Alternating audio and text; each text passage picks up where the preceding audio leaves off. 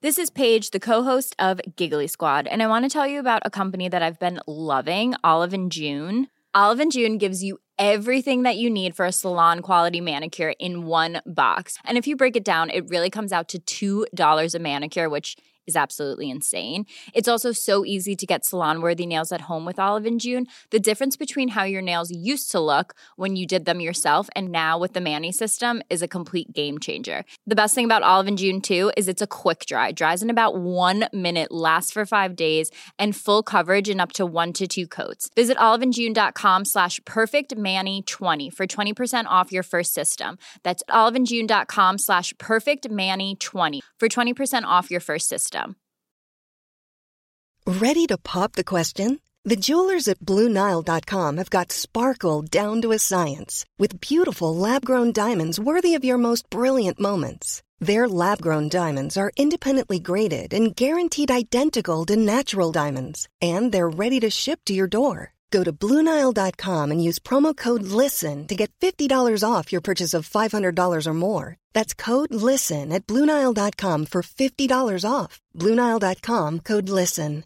Hey, I'm Ryan Reynolds. At Mint Mobile, we like to do the opposite of what Big Wireless does. They charge you a lot, we charge you a little. So naturally, when they announced they'd be raising their prices due to inflation, we decided to deflate our prices due to not hating you. That's right. We're cutting the price of Mint Unlimited from $30 a month to just $15 a month. Give it a try at mintmobile.com slash switch. $45 upfront for three months plus taxes and fees. Promo rate for new customers for limited time. Unlimited more than 40 gigabytes per month. Slows. Full terms at mintmobile.com. Vi är denna vecka sponsrade av Indie Beauty. Och Sofie, det här tycker jag är extra fint och extra roligt.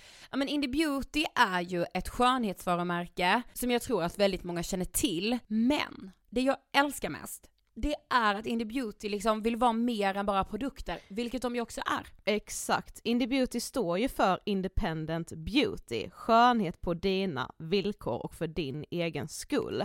Och Indie Beauty tror ju stenhårt på ett alternativt skönhetsideal fritt från måsten, skam och känslor av otillräcklighet. Där är jag helt med Indie Beauty. Jag med. Det är så jag vill att skönhet ska vara. Ja men verkligen. Och vet du vad som är nytt för i år Sofie? Berätta. Från och med i år så skänker Indie Beauty 1% av sin försäljning till Suicide Zero, Tjejzonen och Djurens Rätt. Så när man handlar produkter från Indie Beauty så kan man liksom känna att man också ger tillbaka till samhället. Ja, kraften i tillsammans. Ska jag säga en sak nu då, som jag, det, men det är detta jag är extra glad över. Nu har Indie Beauty tagit fram en keps och den tycker jag ändå så på sommaren, skydda sig från solen. Jättebra, jag älskar kepsen. Men det bästa, de bidrar till Suicide Zeros viktiga arbete för att minska antalet självmord och självmordsförsök. Så för varje såld keps så går hela vinsten, 100 kronor, direkt till Suicide Zero. Då kan man liksom göra nytta både för samhället och sin hud på en och samma gång. Ja, och kepsen kostar 169 men alltså hela vinsten går då som sagt till Suicide Zero. Så om man vill göra skillnad när man är där ute i solen, nu när den börjar titta fram, då ska man välja den här kepsen. Den säljs exklusivt på indiebeauty.se och på Apotea. Tillsammans kan vi skapa en ljusare framtid. Vi ses med kepsarna på! Tack Indie Beauty. Vi är sponsrade av Mindler och som ni säkert vet sedan tidigare så är vi ju ute på psykologresan tillsammans. Men hur vet man egentligen när det är dags att söka hjälp? Ibland uppstår saker i livet som kommer utmana oss och kännas tufft. Det mesta självläker vi oss igenom, för vi är menade att ta oss igenom en viss mängd påfrestningar. Men ibland behöver man professionell hjälp för att ta sig ur jobbiga perioder i livet. Men vart går då gränsen? Vad är en del av livets skavighet och när är det läge att söka hjälp? Det sägs till exempel att stress är farligt, men att det också kan vara bra. Alla sover dåligt ibland, så när har man egentligen sömnproblem? Ångesten kommer väl krypande för de flesta någon gång. Så när ska man se ångesten som outhärdlig? Hur vet jag?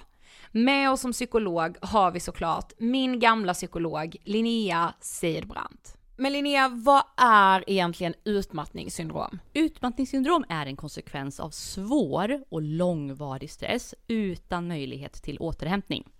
Vi är ju då skapta för att klara av stress, men vi behöver också återhämtning. Om du utsätts för för mycket stress under en lång period utan att du får till den nödvändiga återhämtningen så kommer kroppen till slut att säga ifrån. Och det är faktiskt så att alla har en gräns. Du kan drabbas av en rad fysiska eller psykiska besvär som trötthet, sömnproblem, hjärtklappning, besvär från magen och tarmarna och mycket annat. Och det här är ju då varningssignaler och tecken på att du kan behöva göra någonting åt din situation. Annars så kan besvären utvecklas till att du mår så dåligt på sikt att du blir psykiskt och fysiskt utmattad.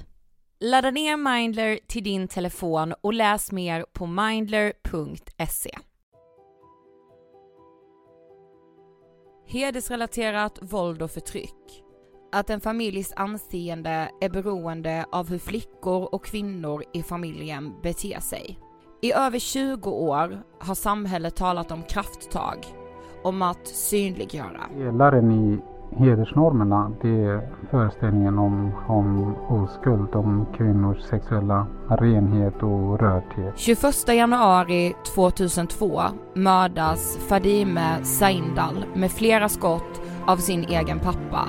Vad har hänt sedan dess? Fadime var redan en, en person som verkligen förstod mycket, mycket mer än vad politiker förstår idag. Barnäktenskap, tvångsäktenskap och könsstympning är delar av hederskontexten. Företeelser som blir livslånga trauman. Orkar vi se flickorna som behöver oss? Och vem står på deras sida? Hon sa, hon sa först att vi ska till en läkare för att se om du är oskuld eller inte. Det här gjorde jätteont att höra. En av mina bröder kallar mig för hora. Du lyssnar på Ångestpoddens serie Vi måste prata om hedersförtryck. Och idag träffar vi Per Brinkemo, journalisten och författaren som studerat grupper från klansamhällen. Hej på er, varmt välkomna till avsnitt 420 av Ångestpodden. Yay! Hej! Hur mår du? Eh, jag mår bra. Det här är ju sista delen av vår serie om hedersrelaterat våld och förtryck ska ju sägas. Alltså vilken serie det blev. Ja, verkligen. Jag kan inte liksom, alltså du vet innan när vi började jobba med den, så tänk, alltså jag, jag gick ju och tänkte hur ska vi få ihop detta? Ja, så har jag typ känt lite varje gång men det här har varit den liksom svåraste gången typ. Alltså så det, var Ja. så, det var så nära inpå, alltså annars Jag har vi vet. alltid varit så, åh men nu Exakt. spelar vi in liksom flera månader innan det Ja. ska släppas men nu var det så på håret hela tiden. Ja, men ja faktiskt och också att vi hade så höga mål på vilka gäster vi ville ha. Ja, precis. och jag hade så svårt att tumma på det så Ja. jag bara nej vi måste lösa det här för Ja. jag, det går inte annars. Nej, och då blev det att det blev det där på håret. Ja men exakt, och men det den, var det här, ja, men den här sista delen känns ju liksom som att den knyter ihop säcken Ja, någonstans. verkligen. I förståelse, inte acceptans. Mm. Eh, och det känns viktigt att skilja på. Mm. Eh, och också i, eh, ja men i ett mycket, mycket större perspektiv. Men på frågan hur jag mår, Mm. så mår jag bra. Jag fyller ju år. Du fyller 30. ja, på lördag. Ja. Ja det känns bra. Hur Så- mår du? Eh, jo men jag mår eh, bra och jag brukar ju säga att det är min nationaldag när du fyller år. Yes. Men nästan som nationalvecka för att du fyller 30. Alltså Ja, vad ska jag det var också fint när du sa att eftersom vi ju då fyller 30 Ja. så blir det lite mer så FN-dagen. Alltså Ja, nationaldagen är för känns- liten. eh, eh, ja, ja, alltså nationaldagen är för liten. Jag behöver något Ja. större. Ja det ska bli kul att fira FN-dagen på lördag. Den 11 februari. Men vi ska inte dra ut på det här mer tror jag. Nej. För att vi vill lyssna på Per. I den här sjätte och sista delen av poddserien träffar vi journalisten och författaren Per Brinkemo. Hej Per och varmt välkommen till Ångestpoddens serie om hedersrelaterat förtryck. Tack så mycket. Du ska först få berätta, vem är du? Jag är eh, göteborgare i skånsk exil. Jag bor i Lund. eh, journalist, eller religionsvetare från början. Eh, sen journalist i 20 år och sen jobbade jag i en somalisk förening eh, i nästan fem år i Rosengård, en källarlokal. Eh, och de senaste tio åren kan man väl säga har jag eh, varit runt och föreläst utifrån två av mina böcker som handlar om klansamhället. Per har studerat vad som händer när traditionella klanstrukturer krockar med samhällen av västerländsk modell. Du ska få eh, Ångestpodden-frågan. Eh, vad tänker du på när du hör ordet ångest? Att jag är väl bekant med vad det är. Hur hänger klanstruktur ihop med hedersvåld och hur kan vi förstå hedersnormer och dess uppkomst? Men du är vår sista del i vår serie om hedersrelaterat våld och förtryck och med dig så vill vi ta ett lite större perspektiv på hela den här frågan, bland annat hur man i det svenska samhället kanske pratar om de här frågorna. Eh, skulle du säga att vi är bra på att göra det? Nej, eller det är bättre eh, om man jämför med hur det var för 20 år sedan då när det blev ju en väldigt stor debatt i början på, ja det är 20 år sedan när Fadime Sahindal dog och då var det ju helt förvirrat. Är det, är det, är det något särskilt typ av våld, just hedersvåld eller är det sedvanliga våld i hemmet mot mm. kvinnor? Eh, och sen när det väl landade att det finns något som heter hedersvåld så landade alla i att är, eller det var mycket diskussion om det här är en muslimsk grej. Det, är, det. islams fel. Mm. Eh, men jag, mitt bidrag i debatten har väl varit att, att visa att det är inte en, en specifik religion. Det kan vara vilken religion som helst eller en ateistiska grupper. Ehm, det, det går djupare än så. Mm. än religionen. Sen mm. spelar religionen en roll för att legitimera systemet men det är inte sprunget ur själva islam eller någon annan religion. Nej, precis. Just det. Men skulle du säga att liksom för i, i jobbet med den här poddserien så har vi upplevt att myndigheter har ganska svårt för, för de här, den här typen av problematik just kopplat till heder. Att de svenska myndigheterna kanske inte har den kunskapen som krävs. Delar du den bilden? Alltså det finns ju enskilda i olika verksamheter som är jätteduktiga och kunniga och så men om man ska generalisera ja. så är det alldeles för platt eh, kunskap. Mm. Och jag, tro, jag tror att det beror på att man inte har förstått den inre logiken Därför att det känns så helt sjukt. Ja, det är deras kultur att de mördar sina barn eller, eller tjejer får inte gifta sig. Eller, eller det är tvångsäktenskap, arrangerade äktenskap, alltså både killar och tjejer. Mm. Eh, och det, jaha, eh, men det, det, finns ett skäl till att hederskulturen finns, alltså en inre logik. Mm. Det, det innebär inte att man relativiserar eller på något sätt eh, förminskar problemet men det är viktigt att, att gå in. Det är, det är, inte samma sak att förstå, inte samma sak som att försvara. Mm, mm. Just det. Mm. mm. Så sant. Mm. Men vi ska backa bandet lite, för 2003 så arbetar du som frilansjournalist och får i knät en berättelse om en ung kille som i princip lurats ifrån Sverige av sina egna föräldrar. Vill du berätta om Ahmed? Ett tips från en riksdagsledamot, Hillevi Engström, som samtidigt satt i socialnämnden i Sollentuna där den här killen Ahmed eh, bodde. Eh, som hade kommit vid ungefär fem års ålder med sina föräldrar och syskon till Sverige. Och sen hade det kommit fler syskon. När han var 13 så hade han blivit eh, lurad till Somalia. Eh, de skulle åka dit för att leta efter släktingar, sa föräldrarna. Och eh, i själva verket så kom de att lämna honom där. Eh, och det, här, det är, en, det är en form av uppfostringsresa, korrigeringsresa när föräldrar upplever att, att barnen har tappat kanske religionen eller känsla för sin kultur. Och det finns till och med ett somaliskt uttryck för den här typen av resor, så här Dackan Ellis. Dackan mm. är kultur, Ellis är återförande till kulturen. Mm. Men det förklarades inte för honom. Och sen då när Hillevi Engström ringde, hon som sen blev arbetsmarknadsminister i Alliansen, mm. eh, så Alltså först tänkte jag, det är ingen som förälder som skickar sitt barn till ett land de har flytt och det är fortfarande i krig. Det lät ju helt, vet hon vad hon pratar om? Ja. Men sen förstod jag ju att det var så. Jag hittade honom sen eh, när han hade då flytt en 200 mil lång väg på lastbilsflak och, och bussar och eh, genom, alltså på, på obefintliga vägar smugglats över gränsen till Etiopien och tog sig till svenska ambassaden i Addis Abeba för att då göra en lång historia kort, eller något kort i alla fall. Mm. Eh, och via ambassaden fick jag tag på Ahmed och skrev i Svenska Dagbladet om honom. Då hade myndigheterna känt till hans situation i tio månader, alltså sociala myndigheter i Sverige, utan att på något sätt höra av sig eller kontakta honom. Men när jag skrev om det så blev det fart på honom eh, Ja. och då tog man hem honom och så mötte jag honom på flygplatsen eh, och skrev en välkommen hem-artikel och eh, jag visste inte då att han skulle komma att bli vårt sjätte barn och han blev liksom startskottet för mig i eh, det som kom att bli mitt liv sen. Liksom att det, Mm. Varför jag sitter här och pratar och Ja. föreläser och skriver om sådana här frågor.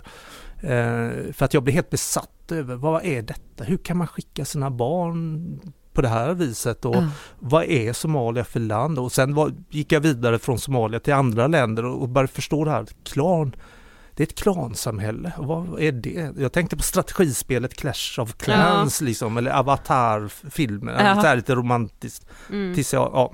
eh, Men han var i alla fall startskottet för, för mm, det jag har kommit att ägna mig åt mer eller mindre sedan dess. Mm. Så man kan säga att det liksom förändrade hela ditt liv, mötet med Ahmed? Ja, det gjorde att jag bytte spår och lämnade journalistiken så småningom då. Mm. Eh, in, inte skrivandet men, men journalistiken i alla fall. Ja men, men som du sa så började du liksom intressera dig för det här och eh, titta på då, men var kommer man ifrån, hur kan man lämna ifrån sig sitt barn? Och du började också jobba som du sa på, eh, vi sätter den Somalilandföreningen Mm. i, i Malmö. Alltså hur var det till en början? Alltså var det liksom chockartat för dig? Vad fick du för insikter när du började där? Skälet till att jag började där var att Ja. Ahmed gifte sig med en somalisk tjej och då var jag eh, på ett traditionellt somaliskt bröllop som inte liknar de hundratals bröllop jag har varit på tidigare. Mm. Eh, jag- och jag var där som hans svenska pappa. Och där var alltså 400 män och pojkar varav eh, ingen kände Ahmed mer än svärfar. Så här var människor som, från hans klan som hade åkt faktiskt från hela Sverige och andra länder också för att vara med på ett bröllop för en kille som ingen eh, kände. Mm. Eh, vilket säger jättemycket om vad det är i frågan om. Ja, eh, men då träffade jag folk som frågade om jag ville hjälpa dem i en förening. Jag tyckte ja, ja, vi kan ju träffas. Och då hamnade jag i en källarlokal och var jätte eh, undrande vad de ville. Men jag blev så drabbad av de här människorna för de sa att när de kom till Sverige på 90-talet så fanns det inte ens någon samhällsinformation. Och nu, de hade liksom knäckt koden kring landet Sverige eh, på egen hand och nu ville de med sin förvärvade kunskap i sin tur då guida nya nyanlända. Eh, och jag tyckte det var så ja, det var intressant och jag sökte pengar åt dem och drog in många miljoner. Jag hade aldrig sökt pengar tidigare eh, hos myndigheter och arvsfond och sånt. Eh, och eh, så slutade jag som journalist efter ett halvår. Och det var helt fantastiskt och kaosartat och eh, förtvivlat, eh, ångestfyllt ibland Mm. och helt underbart i en salig röra. De, mest formativa åren i mitt liv, förutom då barn och ungdom, Ja. eh, det, det, för, det vred om hela min skalle. Jag började Mm. titta på Sverige med migrantens ögon. Ehm, och det var nästan en chock att få syn på det egna, det som jag bara tog för givet. Ja för vad, vad är det man liksom, vad var det du fick syn på? När du såg på Sverige med andra ögon? Nej, men eh, att, att vi har, hela, hela det svenska samhället eh, är, är byggt på tillit på ett sätt som är helt osannolikt. Man brukar prata om det nordiska guldet. Mm. Sverige tillsammans med de andra nordiska länderna har en extrem interpersonell tillit, alltså man litar på folk i stort. Förr Ja. låste man inte ens dörren när man gick hemifrån, man kunde lämna bilnycklarna i bilen. Alltså Mm. ett tillitssamhälle och tillit till myndigheter. Och även om inte vi eh, eh, kan alla myndigheter eller ens vet vad de gör så sitter det någon slags tyst kunskap och vi, kan, vi har språket, vi kan inte fråga Ja. oss fram. Mm. Och, och att hela systemet är uppbyggt så här, att, att vi utan att klaga allt för mycket i alla fall är villiga att betala jättemycket skatt. Men vi anser att vi får tillbaka eh, i form av social service och, och infrastruktur och sjukvård och utbildning och, och bibliotekslån gratis. Det är ju helt Alltså det, det är ett kontra socialt kontrakt med staten Mm. på ett sätt som nästan omöjligt att få till egentligen. Och vi är en anomali i världen, vår, vår lilla del, alltså inte bara Sverige utan de omkringliggande länderna. Mm. Och då jag allt oftare tänkte så men det här är inte, hur, hur, hur ska de förstå det här? Inte för att de är dumma i huvudet, men de har ingen erfarenhet av en Nej. stat. Myndigheter, myndigheter, och alltså vad är vi kända för? Just massa myndigheter. Ja, byråkratin Ja. i Sverige ja. Nej men, och, ja men som du säger också att så här, det finns en myndighet för allt. Jag vet att vi var på ett seminarium med SKR för ett tag sedan. Eh, och då, då kom det upp någon så slide på alltså myndigheter som, jag kommer inte ihåg vad det var för fråga just De hade gjort något, något samarbete. Precis, Liksom. då fick bara jag en chock över att jag bara Ja det här bara är samlade 25 myndigheter, men och det här är ju inte alla myndigheter sa de. Det finns Nej, över just 300. det. Ja, Mm. alltså, Alltså- och att vi har liksom så enormt mycket Ja, myndigheter. jag kände typ igen kanske fem av de myndigheterna Ja. som var på den sliden där. Ja. Och resten var så, det här har jag aldrig Nej, ens hört talas om. Så, ja men som du säger, det är ju helt omöjligt att förstå eh, Alltså att vara född och uppvuxen i Sverige kan, förstår vi ju det knappt, men att då komma hit, Mm. det, det är ju liksom en hel, det är ju ett heltidsjobb. Men, men också, i, i, vi sa ju det att du har skrivit en bok mellan stat och klan bland annat. Eh, och i den så, vi var inne på det, men då, då skriver du att svenska myndigheter har väldigt dålig kunskap om andra kulturer. Mm. Vill du utveckla det? Man har nästan satt en ära i att inte prata om andra kulturer eller om det som är annorlunda. Eh, därför att man har sagt att vi är alla människor och alla människor har samma värde. Liksom, Mm. och, och det är ju sant. Mm. Men man har avhänt sig möjligheten till att skaffa sig verktyg till att bättre möta människor med förståelse av var de kommer ifrån. Och istället tas vi på sängen av att det finns något som heter hederskultur eller att vi upptäcker parallell rättsskipning. Masslagsmål som vi läser om i tidningarna, vad är det för någonting? Det finns en inre logik i alla de här fe- fenomenen eh, som man hade varit otroligt behjälplig av att förstå eh, redan vid beslutet om att öppna sin famn för att ta emot människor. Mm. Eh, och det, det är något ofattbart egentligen att man kan tro att alla, ja det är, det är ungefär som att man tror att alla på jorden är i grunden likadana, eh, Mm. typ svenskar. Mm. Och själva har vi ingen kultur, när det i själva verket är så att den är så distinkt. Ja. Den är så extremt distinkt. Ja. Men vi har aldrig behövt sätta ord på det för att vi har varit ett otroligt homogent samhälle om man jämför med de allra, allra flesta länderna på jorden. Så vem går runt och funderar över det som bara känns självklart? Mm. Men varför tror du att man har gjort så? Alltså är det bara av ren liksom lathet som man har tänkt att så här, ah, men vi behöver inte lära oss eller är det just den här med att man, man pratar om att ja men det spelar ingen roll för vi är alla bara människor för att man liksom på något sätt inte ska bli kallad rasist typ och börja dela in folk i fack liksom eller och det, det senare kom, eller det, det var nog på senare tid, alltså de senaste tio åren som det blev den här rädslan för att bli kallad rasist. Innan dess var det nog bara naivitet, liksom att Mm. eh, Sverige kan och liksom vi, vi ska ta vårt ansvar. Det är ju en jättefin och bra tanke. mm. Eh, och så, så länge antalet människor inte var allt för stort så, så funkar det ju ganska bra. Ja. Men när det blir så oerhört många, alltså det är överlägset mest flest människor som just Sverige har tagit emot och jämfört med alla andra motsvarande länder. Mm. Eh, och I och med att det bygger så hela systemet på tillit och på, på arbete, att man kommer, ja, och att man förstår hur, någorlunda i alla fall, hur det här funkar, så, så blir det problem. Eh, vilket vi ser idag.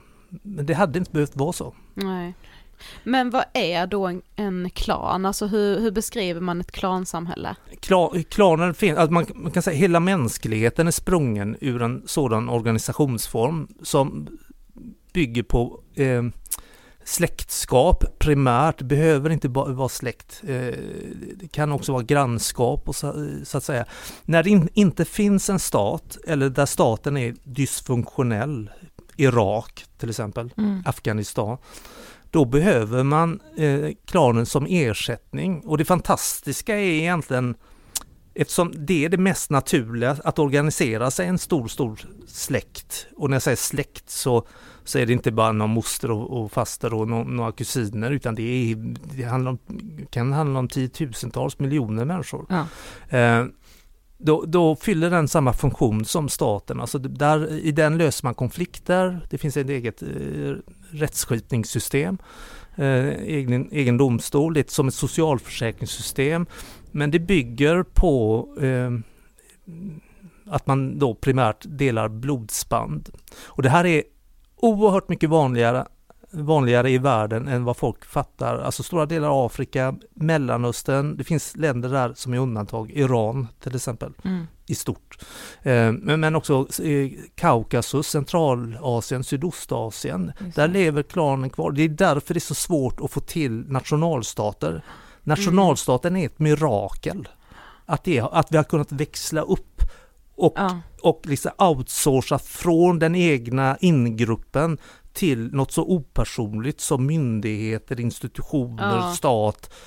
Det är helt, alltså det, jag ryser just nu när jag Ja. säger det. För jag, det är helt otroligt och det är därför det är så vansinnigt svårt att få till det fast man har val i andra länder. Mm. Demokrati är inte bara val utan det är just att få till eh, oväldiga tjänstemän som gör enligt lag och inte för att du, vi är kusiner du och jag, jag hjälper Nej, dig. exakt. Ja.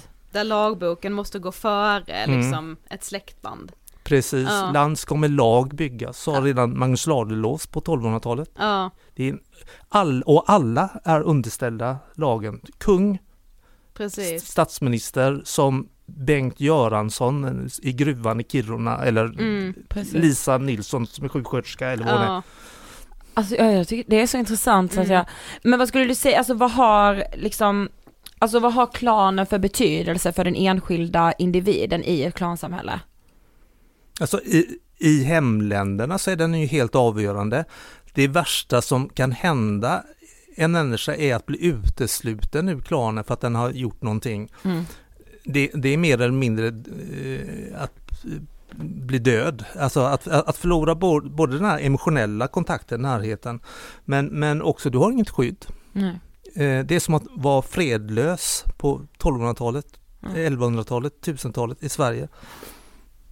Men du skriver också i din bok eh, lite paradoxalt att eh, man gärna pratar om kulturella skillnader så länge man liksom betraktar dem på avstånd, alltså så här kastsystem och så, men så fort man befinner sig i samma land, Mm. då blir det plötsligt jobbigt att prata om Ja, de kulturella skillnaderna. Ja, varför är det Alltså, så? där har de sån kultur, men när där är här så finns den inte. Nej, då Ungefär är det som helt att som att kulturen bara ska lämna det bara kroppen. ramlar av när man går över landsgränsen. Ja, men folk är ju präglade, det räcker ju att titta på sig själv om man har bott utomlands, vilket vi gjorde familjen nyligen i Spanien. Ja. Mm. Herregud, vi började ju plötsligt åka till Ikea bara för att käka köttbullar. Ja, Alltså, och, och vi var helt la, lost in translation på alla Ja. sätt. Vi kunde inte spanska, nu blev det så kort tid på grund av corona så vi åkte hem. Aha, Mm. Ja. Men shit vad, jag, vad vilsen man var. Eh, och då är det ändå ett väldigt likartat land på många, Ja. men med bättre väder. Eh, Mm. eh, precis, men- ett annat språk. det är klart att man, bär man är socialiserad Mm. in eh, i en kultur. Eh, och så är det för människor som kommer hit också. Mm. Självklart är det så. Mm. ja. Att, det är ens en fråga är ju helt of, Ja, ofattbart faktiskt. alltså. Ja, det är så jag håller jä- med. det, för det är så jävla basic egentligen, Ja, men ändå. Ja. Men ändå blir det så svårt då, ja. och att vi inte vill liksom kännas vid det nästan. ja. Eh, men vad skulle du säga, alltså vad är de stora skillnaderna mellan klansamhällen och alltså stadssamhällen, eller vad säger man? Alltså, Statssamhälle. ja. Äh, nej, Det är, det är, jag, jag träffade eh, en eh, somalisk kille eller man, eh, underbar, eh, alltså superväl integrerad. Så han sa han så här till mig att eh, tänk, tänk om du bara, vi, vi också haft det välståndet i Somalia som i Sverige så hade vi varit ett helt annorlunda land och jag var fräck nog att säga nej, det hade ni inte.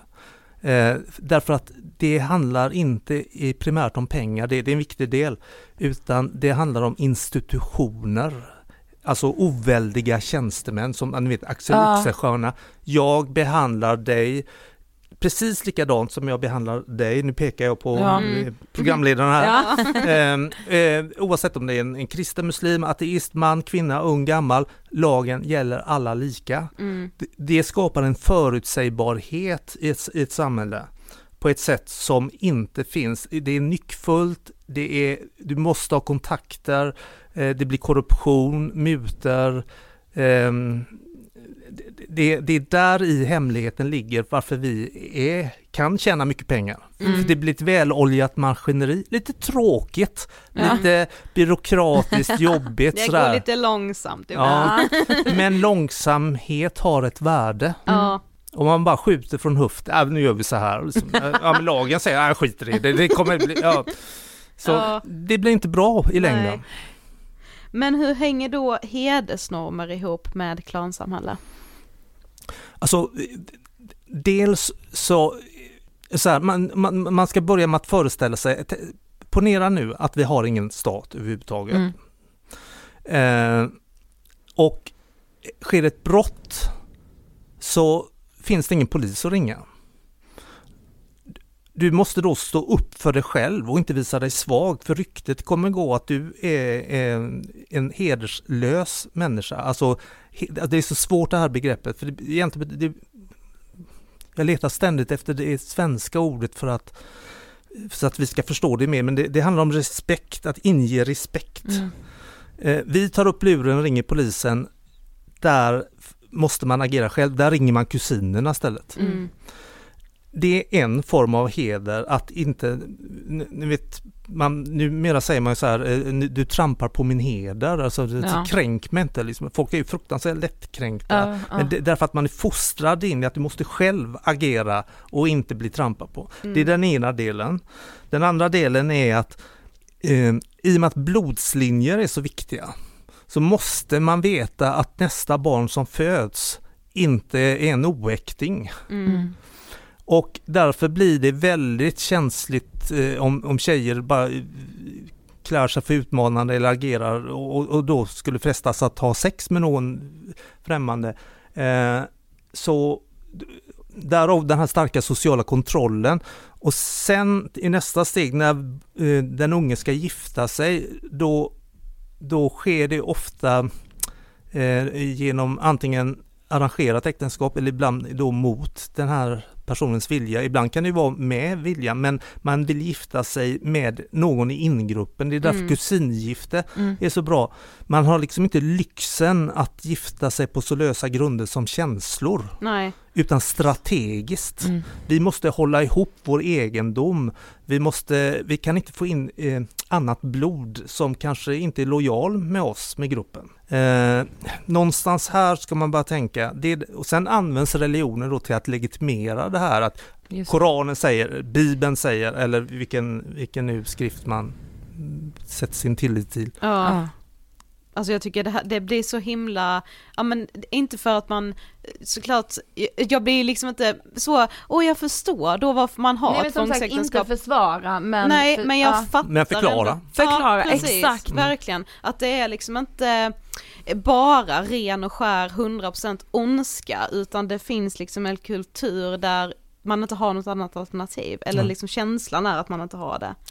Vi har ju haft rester kvar länge i Sverige också där, gen- genom kungahusen där man gifter sig strategiskt Precis. med andra kungahus och Mm. att man eh, in, inte då inom släkten men, men alltså det är strategiska äktenskap och det har, håller ju på att brytas nu då med Victoria som gifte sig med en eh, kille från PTn liksom. eh, Ja. vad heter det? Ja just det. Ja. Och det där var ju, mm, det, det, ja. Hon bröt det Ja, där. Ja. lite crazy.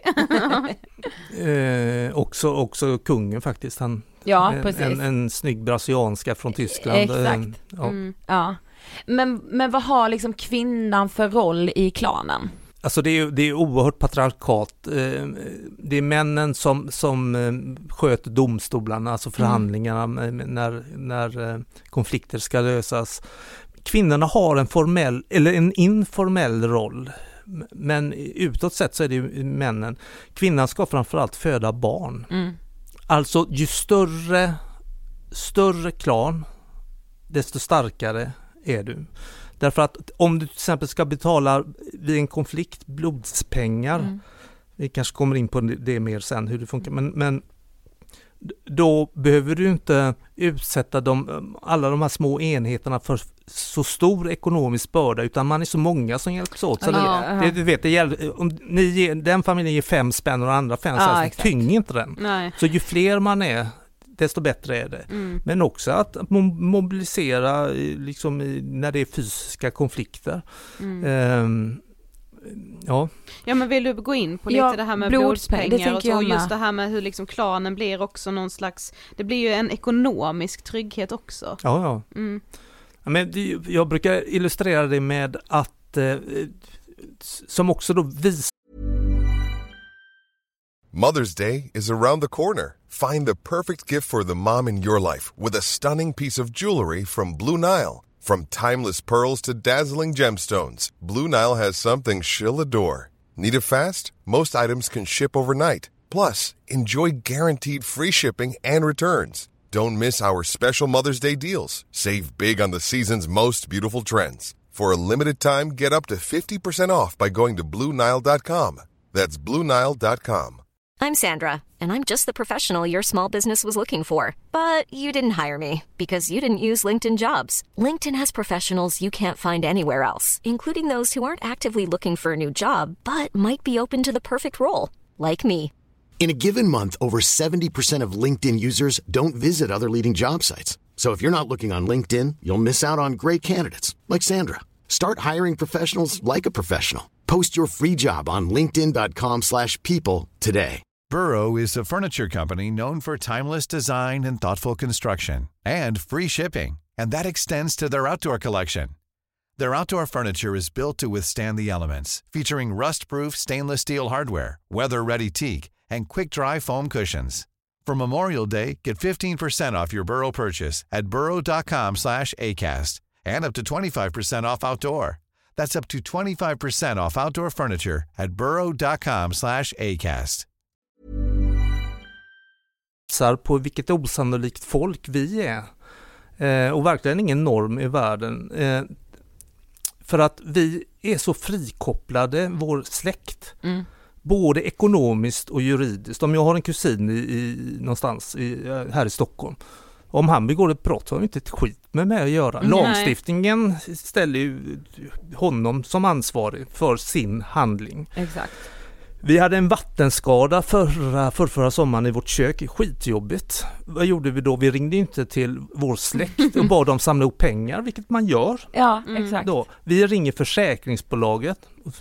You know, in Sweden we have a system.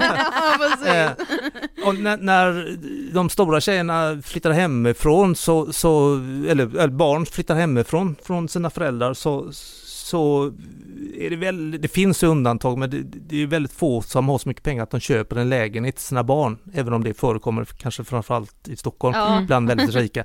Men eh, nej, man går till banken och tar ett lån. Och försäkringssystem, privata försäkringssystem finns inte.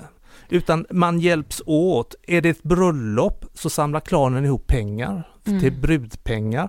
Är det en konflikt så samlar man ihop till för blodspengar, dia på arabiska Ja. eller mag på somaliska.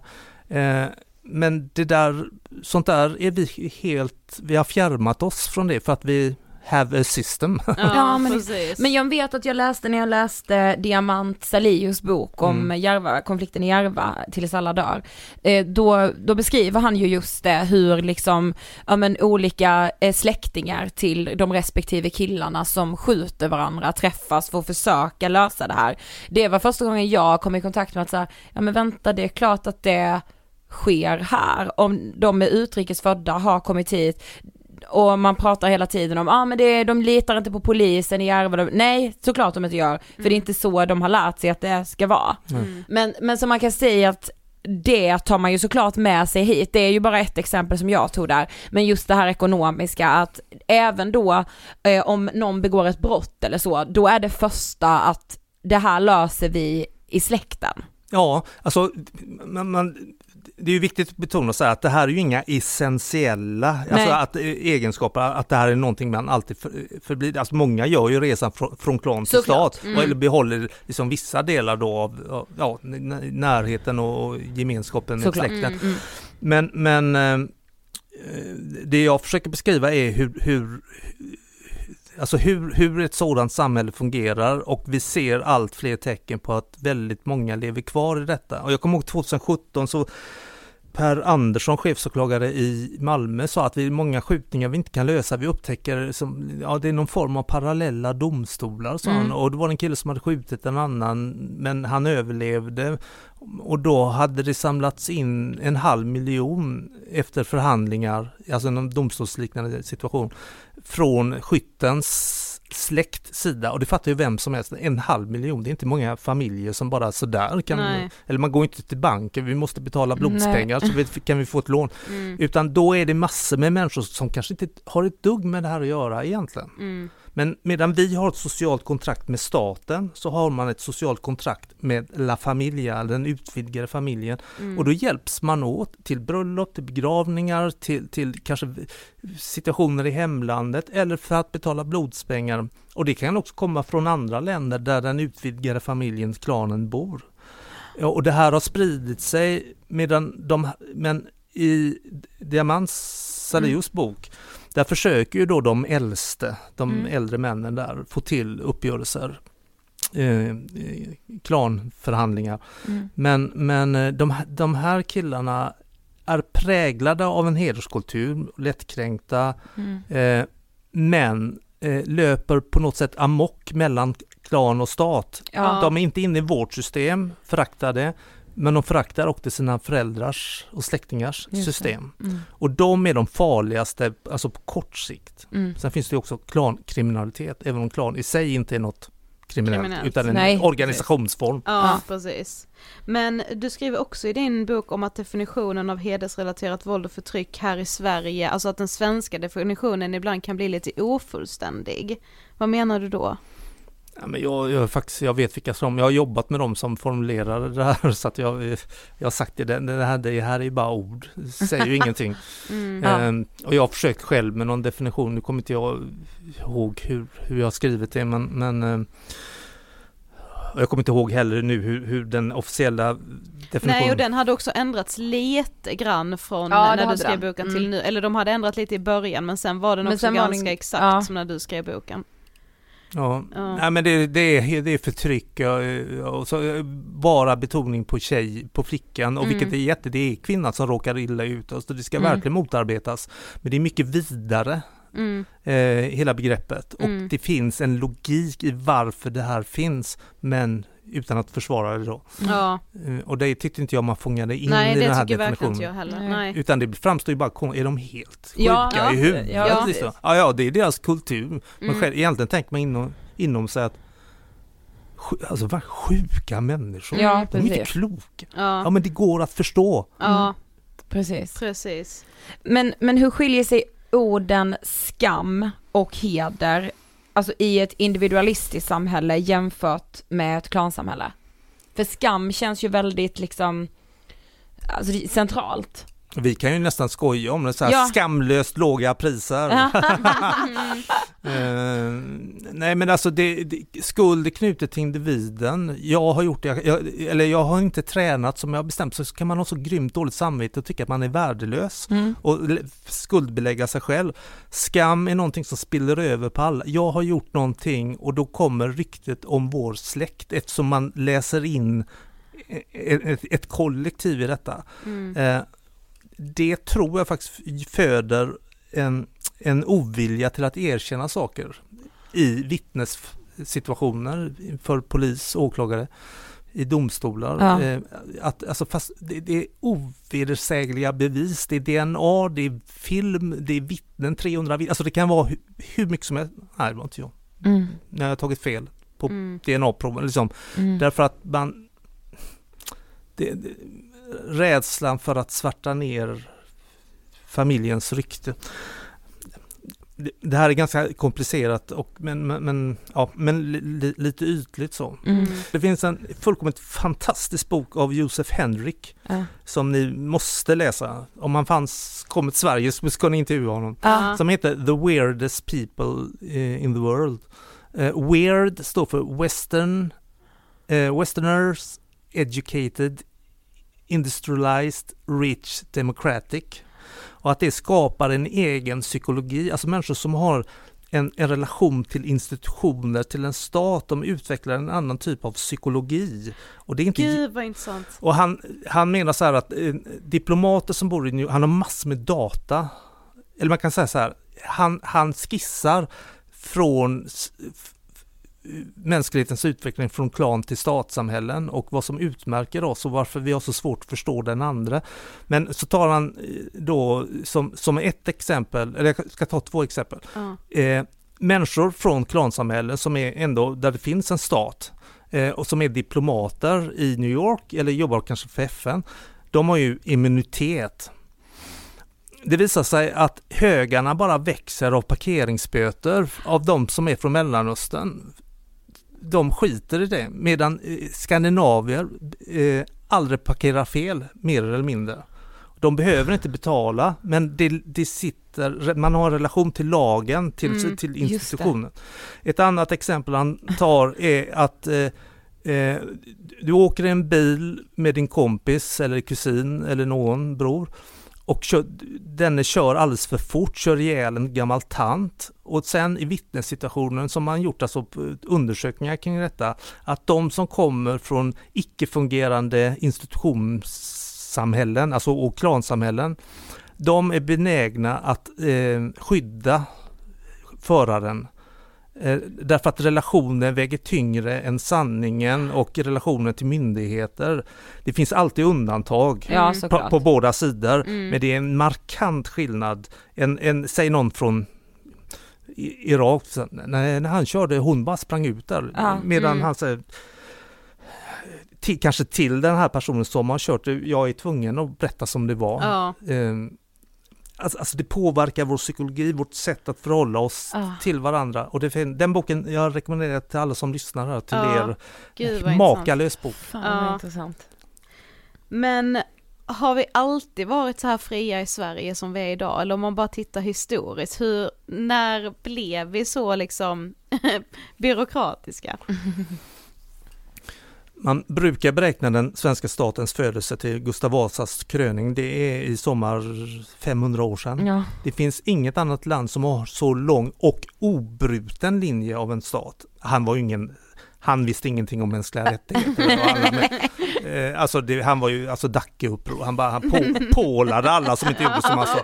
Men, men, men det blev en stark centralmakt där då. Ja, och sen kom det. Axel Oxenstierna som är förvaltningarnas fader som bygger upp länsstyrelser, fogdesystem som det är Skatteverket och vi är ju så sanslösa vi svenskar så vi tycker det är häftigt att betala skatt. Ja.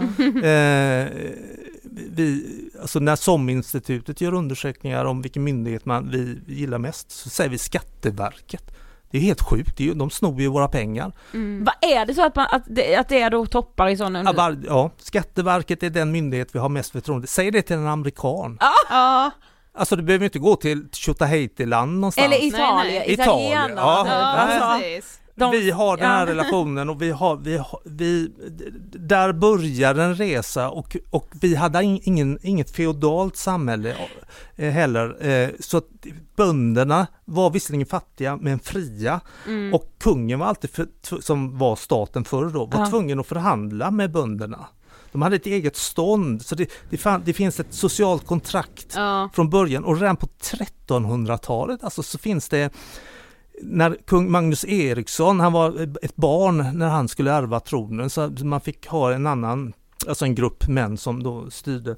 Men då skrev han, jag tror det heter Frihetsbrevet, redan där skriver man in att kungen får aldrig fatta beslut som går emot folkets vilja eller utan att förankra det. Alltså den relationen. Wow, det är så, ja. Vi har långa rötter av detta på det viset. Vi har, vi har varit en hederskultur men inte riktigt på samma sätt som Nej. Nej. Eh, kvinnan har haft en relativt sett en mycket större frihet här. Eh, med det här eh, Alsnäs stadgar från 1200-talet, Magnus, det här hem, mot hemfridsbrott och kvinnofridsbrott. Alltså fattar det, 1200-talet. Ja. Eh, det, det, det, det är någonting vi, i vår placering på kartan och vårt klimat eh, i att vi, eh, och i- populationen, vi var inte så många, man kan inte hålla på att döda den som inte följer alla regler. Liksom. Nej. Eh, Utan, och kvinnan är så värdefull för det är bara hon som kan föra mänskligheten vidare. Vidare. Ja. Eh, Men är det väldigt gott om kvinnor så kan man ha en mer, ja, lite, kan man svin, vara lite... lite- svinn får man räkna med. Ja, precis. Ja. Alltså jag tycker det är så Ja, intressant. verkligen. Alltså, och det, det- jag har inte vetat, alltså att det går så långt tillbaka, att vi då har liksom ändå, eh, alltså det liksom närdes redan så tidigt någonstans. Mm. Ja och också lite så kanske naiv och dålig omvärldsbevakning av mig kanske men att så här, att man ändå utgår från att eh, de flesta ändå har samma typ av skyddsnät som vi har i Sverige och att alla har någon form av liksom skatteverk, försäkringskassa, alltså jag vet inte men man Mm. bara tar det för givet ju, Ja. för att det alltid har varit så. Här. Ja, men den största delen av världen har inte sånt. Nej. sånt. Eh, Och Det är vi som liksom är lite Men, men när udda. du då jobbade i liksom föreningen, Mm. alltså Somaliland där, vad, alltså vad får man för information då som migrant, alltså när man kommer hit om Skatteverket, eh, Arbetsförmedlingen, alltså vad, får man någon info om det här?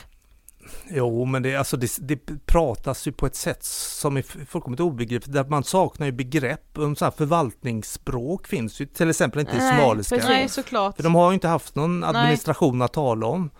Eh, försäkringskassan, hur ska man översätta det? Och vad är skillnaden mellan Försäkringskassan och Arbetsförmedlingen eller eh, socialtjänsten eller, eller Migrationsverket? Som, ja, vi föreslog så här, säg bara med gå till myndigheten. Ja, Eh, alltså börja där någonstans. exakt. Så, och så sen säger man till exempel så här, eh, ja, från, eh, ja här i Sverige slår vi inte våra barn. Punkt. Eh, ja men hur ska man göra istället? Folk, alltså det, det vanliga är att man slår sina barn, det gjorde Mm. vi också till men vi var första land i, i, i världen som fick en lagstiftning mot aga Mm. 1979. Men då, vi hade ju uppfostrats av staten då under, under årtionden inom information och så här att vill du hitta alternativa forskning eller alternativa uppfostringsmetoder, kontakta din hem och skola-förening sa man på det här Mm. tv-programmet Anslagstavlan. Ja.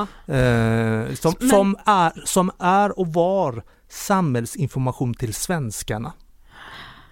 Ja. Just det. Vi matades med det under he hela min uppväxt och alla kollade på det här lilla programmet Anslagstavlan. Ja. Ja, mina föräldrar Ja, ja, ja. har pratat om anslagstavlan. Ja, ja, mamma Ja, för det, det var tecknat och det var nytt på den tiden Ja. så alla så kollade så här Meddelande från Trafikverket. Eh, Från och med eh, måndagen den hmm, 1966 så ska vi köra på höger sida Ja, istället vä- alltså, ja, det var så man fick sin- förberedde folket man var med och glöm inte att lämna in eh, en tilläggsdeklaration om du anlitar en barnvakt och betalar över 500 kronor med en arbetsgivaravgift. Alltså, ja, okej, då måste Ja. man göra den lydige svensken, ganska fåglig. Ja, ja precis. Ja. Men det, fin- det finns inget motsvarande anslagstavlan idag för folk som kommer hit tänker jag. Eh, alltså det finns ju samhällsinformation men Mm. den är det, det finns säkert individer som är jätteduktiga men Ja, de såklart. jag har varit, när jag har varit och lyssnat på sånt där så har jag blivit, oh, herregud, du kan ju inte prata till människor, bara ta ut, utgå från att de vet vad det här är, bara för att du själv är uppväxt med det här och kan alltså, om jag säger ordet arbetsförmedling så får jag loggan i, alltså, Ja, precis, så, som ja. en bild. Ja. Jag vet att Arbetsförmedlingen, jag har själv aldrig varit på Arbetsförmedlingen, men, men eh, jag vet ju att eh, 90% av alla jobb förmedlas inte vid Arbetsförmedlingen. Mm. Så det ordet lurar ju folk. Liksom. Mm. Ja, Jag Mm. går till Arbetsförmedlingen, där får du jobb. Nej, men du- det är en, ett, ett ställe för vidareutveckling, alltså för man går kurser och sådär och Mm. man kan till viss del hjälpa folk kanske till upp, öppna upp lite grann, men det är inte så att man går dit för ett jobb. Nej, precis. Det är är väl nog någon mer att man- praktik och alltså ja, det är nog mer att man så efter Ja, studenten, praktikplatser, just det. ja, Så- efter studenten så lär man sig ändå ta kontakt med myndighet på egen hand utan ens Ja, föräldrar, det är väl precis. typ det man sig Ja, men ni, ni har ju läst mellan klan och stat och Ja. jag, jag, försöker, jag leker med tanken att Karl-Oskar och Kristina från Duvemåla kommer till Sverige. Mm. Alltså han som har arbetat i sitt anletes svett liksom. Exakt, exakt. Kämpat för sin överlevnad i, i den, på de här steniga åkrarna. Så kommer han, gör de en tidsresa, kommer hit så börjar de snacka, skriver ett CV och så, så får Karl-Oskar en, en praktikplats på en gård någonstans liksom för att se, och- alltså, Ja. Ja. ja. ja. Men alltså vi har gjort den här serien nu i sex delar om just hedersrelaterat våld och förtryck. Men vi har fått meddelande till oss om att man inte eh, vågar liksom dela vidare de här avsnitten. Man säger det här är jätteviktigt, vad bra att ni tar upp det här, men det känns så laddat. Jag vågar inte dela det, det är så laddat ämne. Eh, men, och, nej men och folk liksom, ja men de upplever det så enormt svårt. Och alltså du har ju väl själv också upplevt att det kan vara svårt att ta i de här frågorna, men vad tänker du om det? Att folk är livrädda? Men jag blev ju själv, jag blev ju anklagad eh, när Mellanklan stat kom. Nu, nu, alltså idag är det inte ett dugg så här. Jag är ju på alla myndigheter, jag är fast föreläsare för polisen och advokatsamfundet till Mm. kommunen. Alltså det, det där. Och Mm. till och med media har ju vaknat eh, nu som har varit helt hopplösa. Eh, Mm. Nej men var, var, varför det skulle vara känsligt, det, det säger ju någonting vilka fördomar de själva har. Jag tänker det också. Eh, därför att det är ingen som säger att alla människor från de här länderna lever i det, detta eller att man svartmålar en, stora grupper. Nej. Utan man får förklara det här är ett fenomen som har funnits i tusentals år i stora delar och nästan ja, i princip hela världen. Mm. Nu finns det människor som är här, vi måste kunna prata om det, analysera och hitta metoder för att eh, besegra det här, för det är, det är olagligt med hederskultur. Mm. Ja det tycker jag Och- du gjorde så himla bra i din bok. Jag blev nästan så här, alltså för vi visste ju att du hade blivit anklagad för att vara rasist eh, till När den exempel, släpptes. när den släpptes. Och när man då läste den nu så var det bara så här, det enda du gör i boken är ju att sätta ljus på det som vi i Sverige har misslyckats med att göra egentligen. Ja. Alltså verkligen. Kolonial blick hade jag. Ja. Stod det. Att jag skulle uppfostra primitiva invandrare för att de, de, är, de är helt könlösa, eh, klasslösa, bara för, häftade för evigt i eh, någon primitivt klansamhälle. Eh, Alltså det var så helt bisarrt. Jag var, helt, jag var verkligen chockad. Mm. Alltså skakad över att, men hur kan ni missförstå Ja det Ja. måste ha varit som, alltså jag hade blivit helt knäckt, alltså just men när du själv har jobbat så nära och i de här frågorna. Ja precis. Är det någon som har förståelse Ja, jag- så är det ju du och de som, alltså de som eh, liksom, ja. Jag hade, jag hade innan jag började i Somalilandföreningen jobbat ganska mycket för Uppdrag granskning och Dokument inifrån och sådär. Jag var inget känt namn men jag var helt säker på att jag skulle bli nerringd av journalister efter att den här boken släpptes. Eh, trots allt så har somalierna haft det väldigt, första boken handlar ju bara om just somalierna men det är, li- det, det är liksom applicerbart på andra grupper också. Mm. Eh, Men i och med att somalierna haft det tufft här i Sverige så, och, och en journalist då, som ändå har den erfarenheten och både som journalist och som eh, tillsammans med somalier eh, så, så hade jag om jag varit journalist omedelbart ringt upp och sagt shit vad, vad intressant, kan du berätta? Eh, det var helt tyst i två år. Det var inte någon som hörde av sig. Däremot det intressanta var att och akademin var ju helt, det fanns ju ingenting att läsa om sånt här i Sverige. Nej. Eh, däremot så omedelbart så hörde kommuner och myndigheter av sig. Så de ligger före en akademin och journalister som de båda grupperna har betalt för att vara nyfikna. Ja. Ja precis. Men de som står ute i verksamheterna, eh, de såg relevansen och jag kommer aldrig glömma efter de här hemska skriverierna så fick jag ganska omedelbart efter att boken släpps ett, ett mejl från en integrationshandläggare i Hässleholm som Mm. skrev så här, du, nu har jag läst din bok. Eh, det finns bara ett fel med den. Den kommer 20 år för sent. Vi har gjort allt fel. Ja. Och det var bara tack. Tack vad jag behövde höra något, Ja. något sånt. Ja. Men när skulle du säga att det liksom skiftade då? När, alltså för det, nu finns det ju ändå mycket att läsa och du anlitas som expert och Ja men det har jag gjort, det, det, alltså, jag har ju anlitats som sådan Ja. ja, länge då för myndigheter men det, folk vet inte om, för många säger så du, du har blivit så svartmålad och, och, men nu har du fått din revansch. Nej men jag, jag har ingen revansch att få för att jag, Nej. de jag har velat nå primärt har ju ändå Ja, liksom precis. anlitat Mm. mig. Eh, Men det skedde i två steg för det började med att Expressens ledarsida gjorde eh, en, en poddintervju med mig. Eh, Och då hände någonting, det var både som i text och eh, längre version då, som podd. Eh, Och alltså, o- oerhört positivt.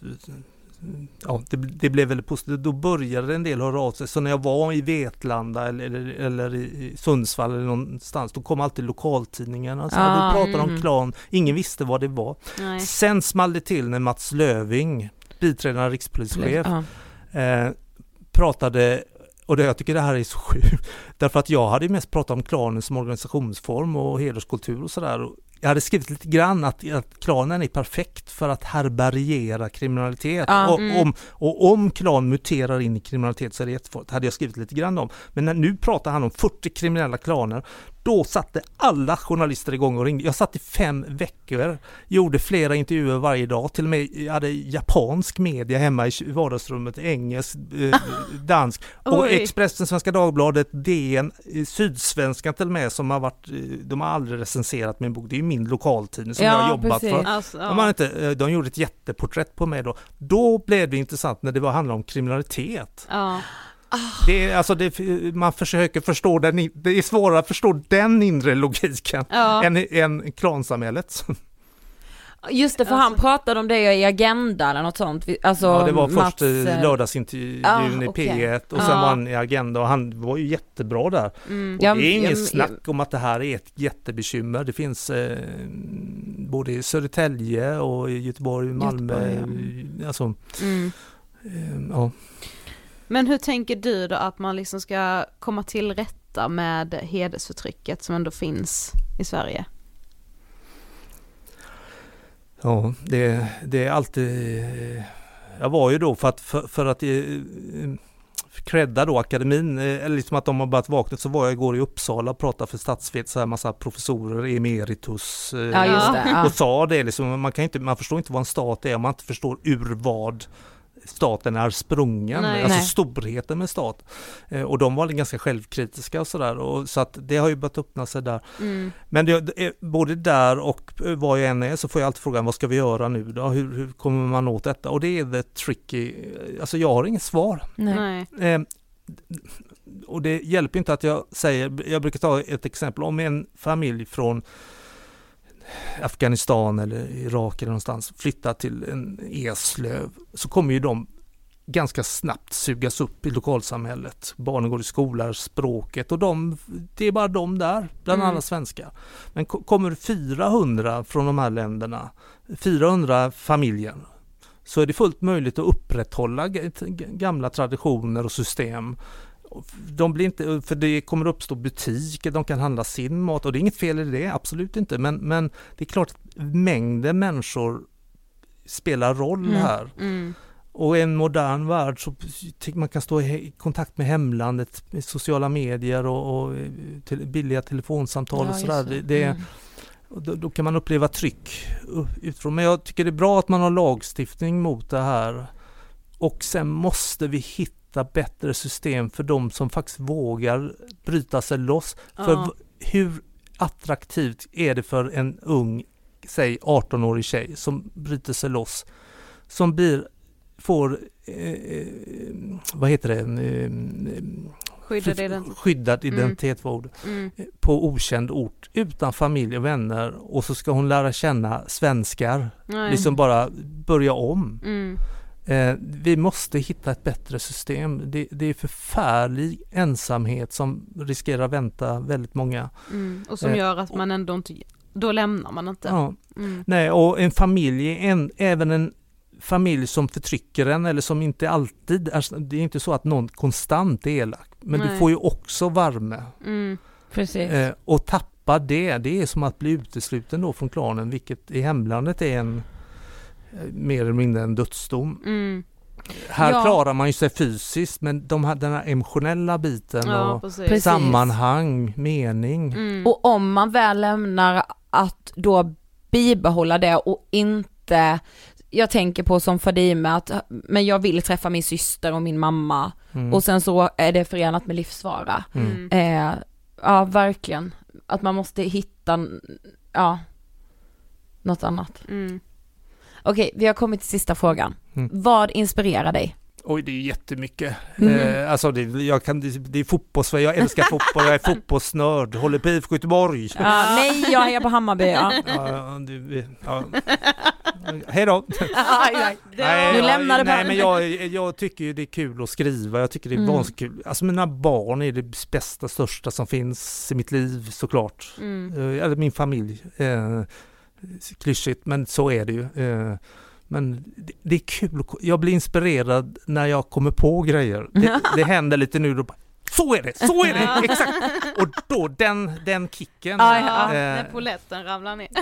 jag, eh, ja, snabbt, eh, bara snabbt. Ja. Jag, jag kom på när jag kom på att det finns ett eget rättssystem. När jag, för jag jobbade alltså i klansamhället. Ja. När jag jobbade där så berättade en kollega till mig att vi hade bråk mellan två killar från två klaner och den ena blev svårt misshandlad. Oj, så, men ringde polisen. Eh, vi löste det på vårt eget sätt. Va? Hur då?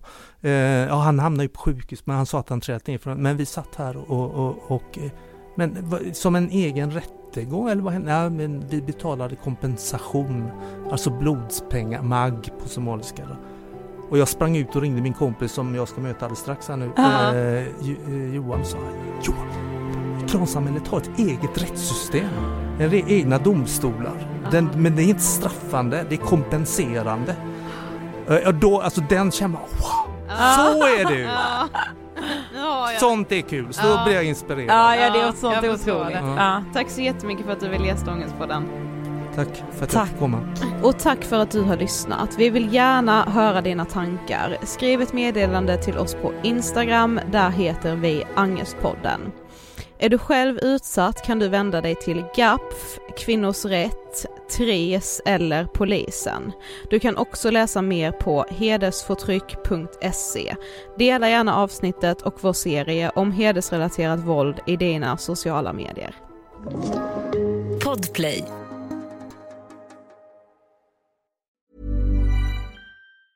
Hey, it's Danny Pellegrino from Everything Iconic. Ready to upgrade your style game without blowing your budget? Check out Quince. They've got all the good stuff shirts and polos, activewear, and fine leather goods, all at 50 to 80% less than other high end brands. And the best part? They're all about safe, ethical, and responsible manufacturing. Get that luxury vibe without the luxury price tag. Hit up quince.com slash upgrade for free shipping and 365 day returns on your next order. That's quince.com slash upgrade. Even when we're on a budget, we still deserve nice things. Quince is a place to scoop up stunning high-end goods for 50 to 80% less than similar brands. They have buttery soft cashmere sweaters starting at $50, luxurious Italian leather bags, and so much more. Plus, Quince only works with factories that use safe, ethical, and responsible manufacturing. Get the high-end goods you'll love without the high price tag with Quince. Go to quince.com slash style for free shipping and 365-day returns.